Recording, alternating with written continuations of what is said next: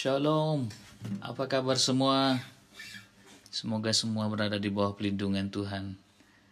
Semua berasa bahagia hari ini?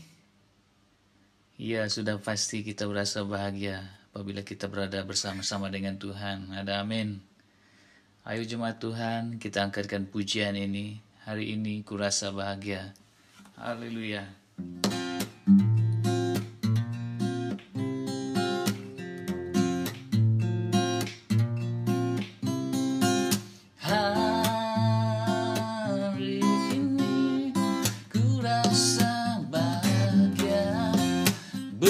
berkumpul bersama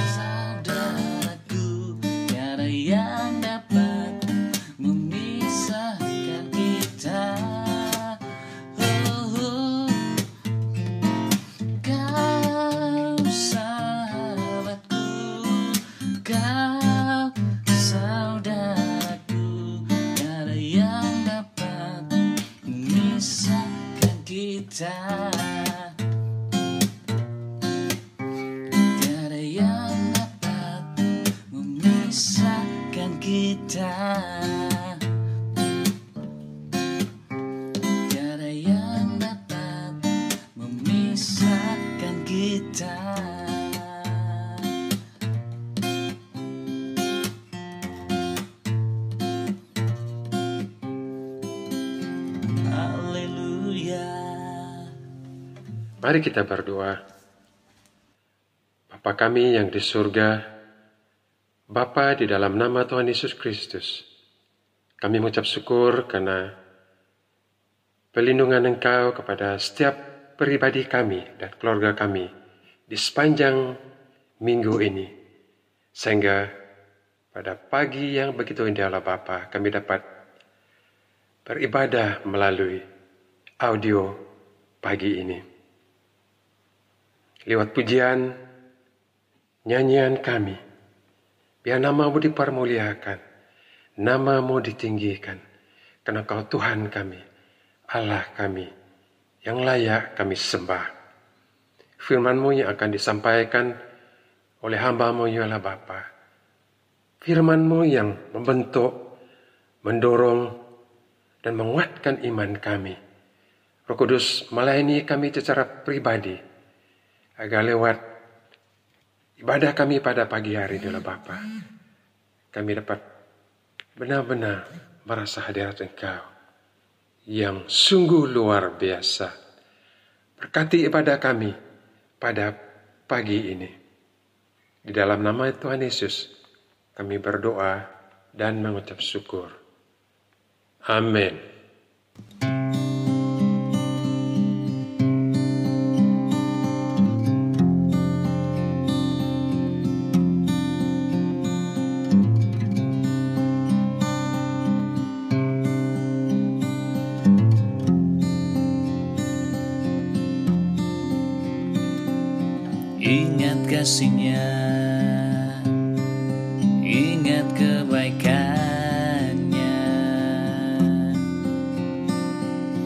Dan anugerahnya.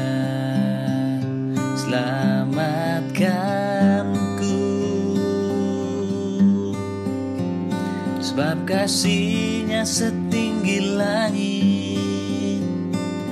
Kasih setia Allah pada kita. Besar kasih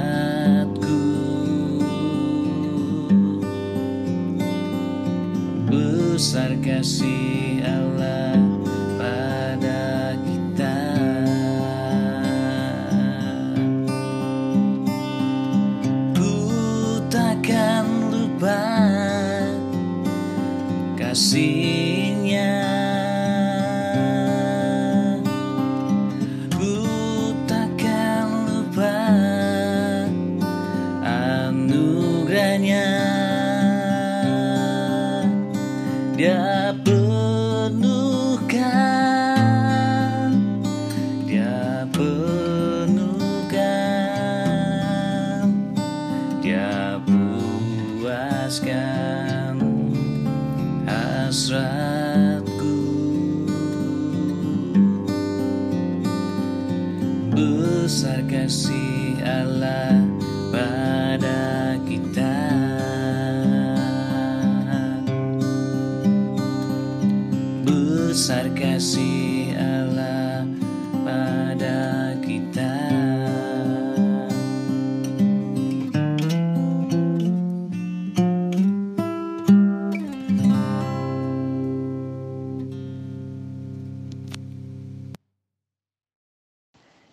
Shalom dan selamat pagi umat Allah. Apa kabar semua? Kita bersyukur karena Allah Bapa kita tak pernah melupakan kita dan dia setia memelihara kita. Selamat beribadah kepada kita semua di mana pun kita berada. Immanuel Allah tetap ada bersama-sama kita. Pagi ini kita akan bersama-sama mengambil pejaman suci. Di mana pun Anda berada ketika ini, Anda dipelawa untuk turut serta. Bila seseorang mempercayai, mengakui dan menerima Tuhan Yesus Kristus sebagai juru selamat, dia mengistiharkan pengakuannya dengan memberi diri untuk dibaptis. Seterusnya, dia bersama-sama dengan umat Tuhan sejagat mengambil pejaman suci sebagai pengakuan keyakinan bahwa keselamatannya terletak dalam kasih anugerah Tuhan yang disempurnakan di dalam Yesus Kristus.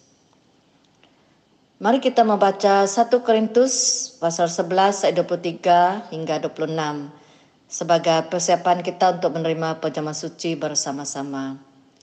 1 Korintus pasal 11 ayat 23 hingga 26. Dia berkata, Sebab apa yang telah kuteruskan kepadamu telah aku terima dari Tuhan yaitu bahwa Tuhan Yesus pada malam waktu ia diserahkan mengambil roti dan sesudah itu ia mengucap syukur atasnya. Ia memecah-mecahkannya dan berkata, Inilah tubuhku yang diserahkan bagi kamu. Perbuatlah ini menjadi peringatan akan aku. Demikian juga yang mengambil cawan sesudah makan lalu berkata, Cawan ini adalah perjanjian baru yang dimeteraikan oleh darahku. Perbuatlah ini setiap kali kamu meminumnya menjadi peringatan akan aku. Sebab setiap kali kamu makan roti ini dan minum cawan ini, kamu memberitakan kematian Tuhan sampai ia datang. Dalam kita menghadap meja pejabat suci pagi ini, saya mau kita menghayati dua perkara, yaitu yang pertama, kata-kata Tuhan Yesus dalam kita mengambil roti dan cawan ini untuk mengingatkan akan pengorbanannya yang menyelamatkan kita. Dia berkata, perbuatlah ini menjadi peringatan akan aku. Tuhan Yesus mau kita ingat sentiasa pengorbanannya bagi kita. Dan yang kedua dalam ayat 26, dia berkata, sebab setiap kali kamu makan roti ini dan minum cawan ini, kamu memberitakan kematian Tuhan sampai ia datang. Setiap kali kita makan dan minum cawan ini, kita mengistiharkan pengorbanan Tuhan Yesus. Dia disalib, dia mati, dia dikubur, dia bangkit dari kematian. Agar kita menerima penebusan, pengampunan dosa, dan keselamatan bagi setiap orang yang percaya.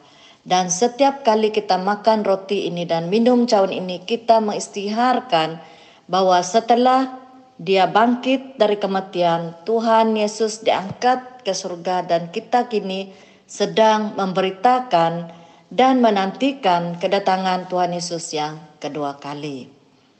Kita sedang menanti kedatangan Tuhan Yesus yang kedua kali. Inilah yang sedang kita tunggu-tunggu. Sekarang sila agekan roti kepada semua yang turut serta Sila pegang roti Anda dan kita akan makan bersama-sama. Tuhan Yesus berkata, Inilah tubuhku yang diserahkan bagi kamu. Perbuatlah ini menjadi peringatan akan aku. Mari kita makan roti bersama-sama.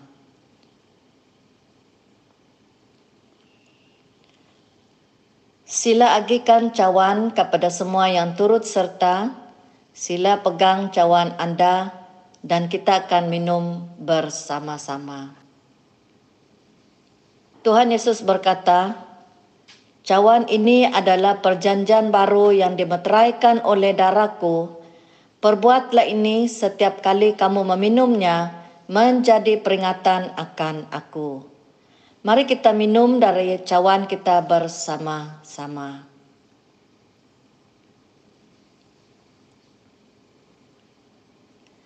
Mari kita berdoa, mengucap syukur bagi pengorbanan Tuhan Yesus, bukti kasihnya kepada kita semua. Mari kita berdoa. Segala kemuliaan hanya bagi nama Engkau ya Allah Bapa. Kami bersyukur dan berterima kasih. Kami berada di hadapanmu Tuhan bersama di meja pajaman suci pada pagi ini Tuhan. Kami mau berterima kasih atas pengorbananmu Tuhan Yesus Kristus di atas kayu salib. Kau menanggungkan segala dosa-dosa kami. Engkau mengasihi kami, telah menebus kami dari segala pelanggaran kami. Kami diampuni dari segala dosa kami. Kami bersyukur darahmu yang berkuasa menyucikan kami dari segala dosa-dosa kami. Terima kasih Tuhan, kami diselamatkan oleh Engkau Yesus Kristus. Terima kasih, terima kasih Tuhan. Di dalam nama Tuhan Yesus kami bersyukur dan berdoa. Amin. Puji Tuhan. Sebagai lanjutan dari renungan kita di meja pajama suci, mari kita bersama-sama menghayati firman Tuhan yang terdapat di Ibrani pasal 9 ayat 27 hingga 28. Tema perbualan kita pagi ini adalah jaminan dan keyakinan keselamatan orang percaya. Ibrani 9 ayat 27 hingga 28. Mari kita baca bersama-sama. Dan sama seperti manusia ditetapkan untuk mati hanya satu kali saja dan sesudah itu dihakimi, demikian pula Kristus hanya satu kali saja mengorbankan dirinya untuk menanggung dosa banyak orang. Sesudah itu ia akan menyatakan dirinya sekali lagi tanpa menanggung dosa untuk menganugerahkan keselamatan kepada mereka yang menantikan dia. Puji Tuhan. Ayat 27 dan ayat 28 yang baru kita baca merupakan satu perbandingan. Ayat 27 bermula dengan dan sama seperti manusia disambung dengan ayat 28 demikian pula Kristus. Apakah perbandingan itu? Yaitu bahwa sama seperti manusia ditetapkan untuk mati hanya satu kali saja dan sesudah itu dihakimi. Demikian pula Kristus hanya satu kali saja mengorbankan dirinya untuk menanggung dosa banyak orang. Sesudah itu, ia akan menyatakan dirinya sekali lagi tanpa menanggung dosa untuk menganugerahkan keselamatan kepada mereka yang menantikan dia. Itulah perbandingan yang ditunjukkan dari dua ayat ini. Perbandingan ini adalah untuk menekankan empat perkara yang pasti, perkara nyata yang akan terjadi, bahwa setiap manusia akan yang pertama mati dan yang kedua setiap manusia akan dihakimi. Ini ayat 27 dan ayat 28 Kristus yang telah berkorban menanggung dosa kita akan yang ketiga menyatakan dirinya sekali lagi dan yang keempat menganugerahkan keselamatan kepada mereka yang menantinya. Ini empat perkara yang akan kita lihat. Mari kita melihat empat kepastian yang akan terjadi itu. Yang pertama, dalam ayat 27, setiap manusia akan mati. Ayat 27 berkata, dan sama seperti manusia ditetapkan untuk mati hanya satu kali saja dan sesudah itu dihakimi. Ya, setiap manusia yang telah lahir akan mati dan hanya sekali. Itu adalah fakta, pasti dan perkara yang nyata. Kematian tidak dapat dielakkan oleh setiap manusia yang hidup. Ini satu kenyataan yang harus diterima oleh setiap manusia yang masih hidup. Alkitab memang ada mencatat antara lain mereka yang tidak mati seperti Enoch dan Elijah. Juga ada yang mati dua kali seperti Lazarus. Tapi secara natural setiap manusia akan mati hanya sekali. Dalam pengkhotbah 12 ayat 7 dia mengatakan dan debu kembali menjadi tanah seperti semula dan roh kembali kepada Allah yang mengaruniakannya. Dan sama seperti manusia ditetapkan untuk mati hanya satu kali saja dan sudah itu dihakimi. Yang pertama yang kita telah lihat yang pasti adalah manusia akan mati dan yang kedua manusia akan dihakimi ayat 27. Setelah mati penghakiman juga adalah pasti. Dalam Firman Tuhan dari 2 Korintus pasal 5 ayat 10 mengatakan sebab kita semua harus menghadap takhta pengadilan Kristus supaya setiap orang memperoleh apa yang patut diterimanya sesuai dengan yang dilakukannya dalam hidupnya ini baik ataupun jahat. Dan dari Wahyu pasal 20 ayat 12 dia mengatakan juga dan aku melihat orang-orang mati besar dan kecil berdiri di depan takhta itu lalu dibuka semua kitab dan dibuka juga sebuah kitab lain itu kitab kehidupan. Dan orang mati dihakimi menurut perbuatan mereka berdasarkan apa yang ada tertulis di dalam kitab-kitab itu. Dari ayat 27 ada dua kepastian yang kita telah lihat yaitu setiap manusia ditetapkan untuk mati. Hanya satu kali saja dan sudah itu. Yang kedua manusia dihakimi.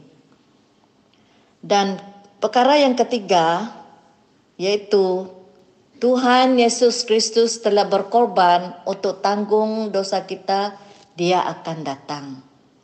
Dari ayat 28 Demikian pula Kristus hanya satu kali saja mengorbankan dirinya untuk menanggung dosa banyak orang. Sesudah itu ia akan menyatakan dirinya sekali lagi tanpa menanggung dosa untuk menganugerahkan kesempatan kepada mereka yang menantikan dia. Perkara yang ketiga, satu kepastian ialah Tuhan Yesus akan datang. Di sini yang pasti akan terjadi adalah kedatangan Tuhan Yesus Kristus yang kedua kali secara nyata untuk menganugerahkan keselamatan. Ayat ini menyatakan bahwa sama seperti manusia telah ditetapkan untuk mati sekali, Tuhan Yesus Kristus juga telah korbankan dirinya hanya sekali untuk menanggung dosa kita yaitu pengorbanan Tuhan Yesus Kristus adalah sempurna agar kita ditebus dan kita menerima pengampunan dosa. Kristus akan datang lagi untuk menganugerahkan keselamatan kepada mereka yang menanti Dia. Maka jaminan dan keyakinan keselamatan bagi setiap orang percaya terletak dalam kesempurnaan pengorbanan Tuhan Yesus Kristus. Kita baru saja selesai mengambil perjamuan suci, mengingatkan kita kepada pengorbanan Tuhan Yesus yang menyelamatkan kita dari hukuman dosa kita. Dalam beberapa ayat ini juga ditekankan tentang keselamatan kita di dalam Yesus. Roma pasal 5 ayat 9 mengatakan lebih-lebih karena kita sekarang dibenarkan oleh darahnya kita pasti akan diselamatkan dari murka Allah. Haleluya. Dan Roma 6 ayat 23, sebab upah dosa adalah maut, tetapi karunia Allah ialah hidup yang kekal dalam Kristus Yesus Tuhan kita. Puji Tuhan.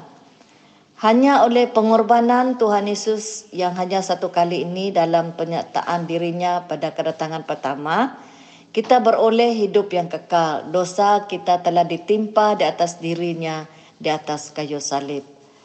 1 Petrus pasal 3 ayat 18 berkata, Sebab juga Kristus telah mati sekali untuk segala dosa kita. Ia yang benar untuk orang-orang yang tidak benar, supaya ia membawa kita kepada Allah. Puji Tuhan. Dan dalam Efesus pasal 1 ayat 7 berkatakan, Sebab di dalam dia dan oleh darahnya kita beroleh penebusan, yaitu pengampunan dosa menurut kekayaan kasih karunia-Nya. Kita menerima pengampunan dosa oleh karena pengorbanan Tuhan Yesus Kristus. Dia telah berkorban untuk tanggung dosa kita.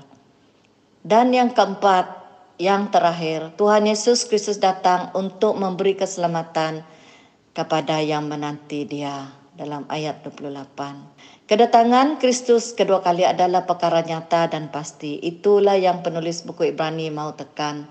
Bukan saja kedatangan Kristus itu pasti dan nyata, tetapi ianya untuk menganugerahkan keselamatan kepada setiap orang percaya yang menantinya.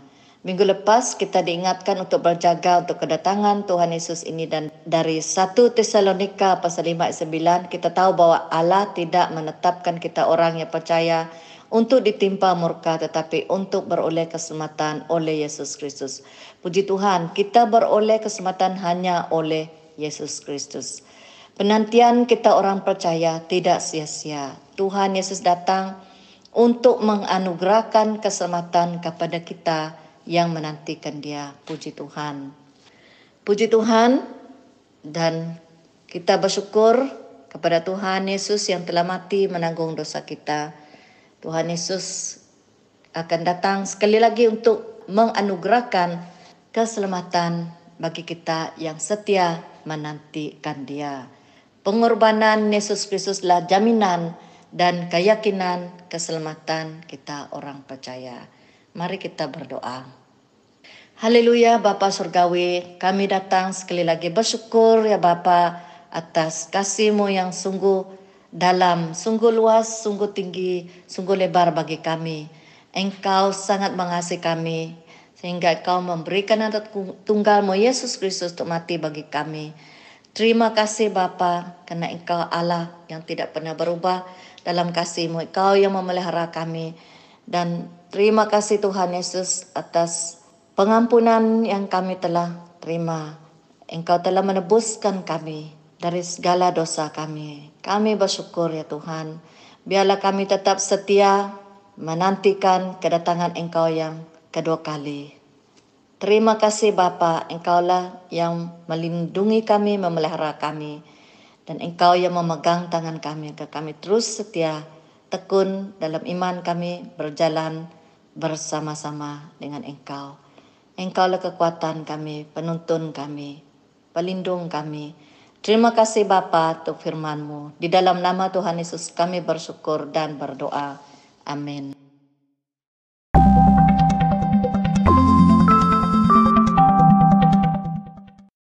Terima kasih di atas firman Tuhan yang telah kita dengar bersama. Mari kita semua berdoa.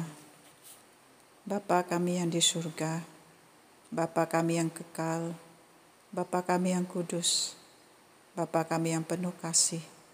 Terima kasih Tuhan di atas kesempatan kami pada pagi ini Tuhan dapat mengangkatkan pujian kami bagimu dan juga mendengar dari firman-Mu Tuhan.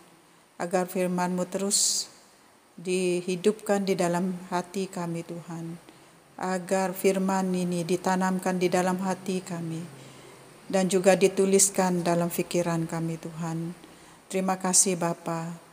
Engkau terus menyertai kami di dalam minggu yang akan kami lalui seterusnya Tuhan. Engkau terus melindungi semua jemaat Tuhan serta keluarga-keluarga Tuhan dari yang kecil sampai ke dewasa Tuhan agar kami taat setia kepada Engkau. Pimpinkanlah kami Tuhan di dalam kami berjalan dalam hidup yang seterusnya Tuhan. Apa pun yang akan kami lalui, Tuhan Engkau berjanji bahwa Engkau tidak akan melupakan kami, bahwa Engkau tidak akan meninggalkan kami. Engkaulah Tuhan penolong kami yang setia, sentiasa berada beserta kami. Tuhan Engkau terus bekerja dalam hati kami. Apikanlah hati kami untukmu Tuhan agar kami sentiasa merindui Engkau, agar kami sentiasa ingat bahwa Engkau Tuhan sentiasa berserta kami. Tuhan, terima kasih Engkau yang menyertai semua jemaat Tuhan dalam apa pun pergumulan masing-masing Tuhan. Cabaran-cabaran dalam hidup kami seterusnya Tuhan. Engkau kuatkan kami Tuhan Yesus. Biarlah Engkau membekalkan kami dengan firman-Mu yang hidup dan berkuasa itu dapat menguatkan kami dalam kami menghadapi apa pun cabaran di hadapan kami Tuhan. Terima kasih Bapa. Tuhan kami doakan baik bagi persembahan yang telah diberi Tuhan untukmu Tuhan dalam bentuk apa pun. Kami doakan Engkau terus memberkati dan juga Tuhan memelihara semua jemaat Tuhan. Terima kasih Bapa, pelindungan Engkau terus menyertai kami sepanjang hidup kami. Terima kasih Bapa. Di dalam nama Tuhan Yesus kami telah berdoa. Amin.